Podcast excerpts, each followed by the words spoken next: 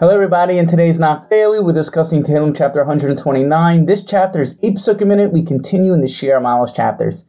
This psalm can be read on both a national level, speaking about Am Yisrael, and on an individual level, speaking about our personal pain. Being most Meforshim learned this perek is referring to Am Yisrael as a whole. I went with that in the summary. It relates how God has protected the Jewish people throughout their history.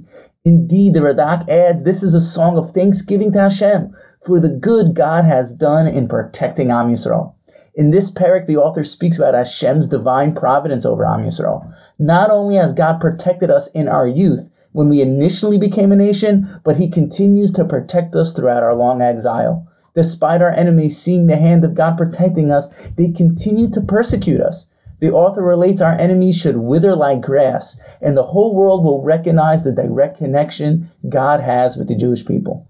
Now for the highlight pasuk. In verse 4, it says, Hashem tzadik kitzetz avos rishayim. God is righteous, he cuts the cords of the wicked. I can't help but mention how we see this nowadays. Our enemies can't wrap their minds around how God protects us, and yet they continue to try and harm us. Thousands of missiles have been shot into Eretz Yisrael, but yet Hashem makes it they either get shot down or they land in places that generally don't harm anyone. This is considered statistically impossible, an open miracle, and shows the direct hand of God. Just like our perek says, our enemies try to harm us, Hashem protects us, but they still continue to try to take us down. The Ramad Vali adds, just like Hashem saved us in the times of Mitzrayim, so too will save us now. Hashem will cut the cords of the nations of the world who hold back the Jewish nation from fulfilling their destiny. The Alshich HaKadosh asks, why does it say Hashem will cut down the cords of the Rishayim?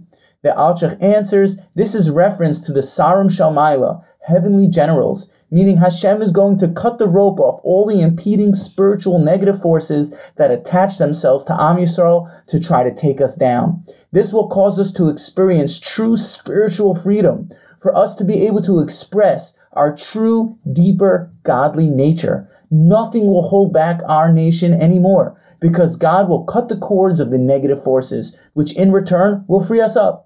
Let us merit to see how God's hand hasn't left our nation and is constantly protecting us on a daily basis. Stay tuned for our next episode of Not Daily. We're moving on to Perek 130. That means we'll have only 20 more chapters left and we'll be finishing Tehillim.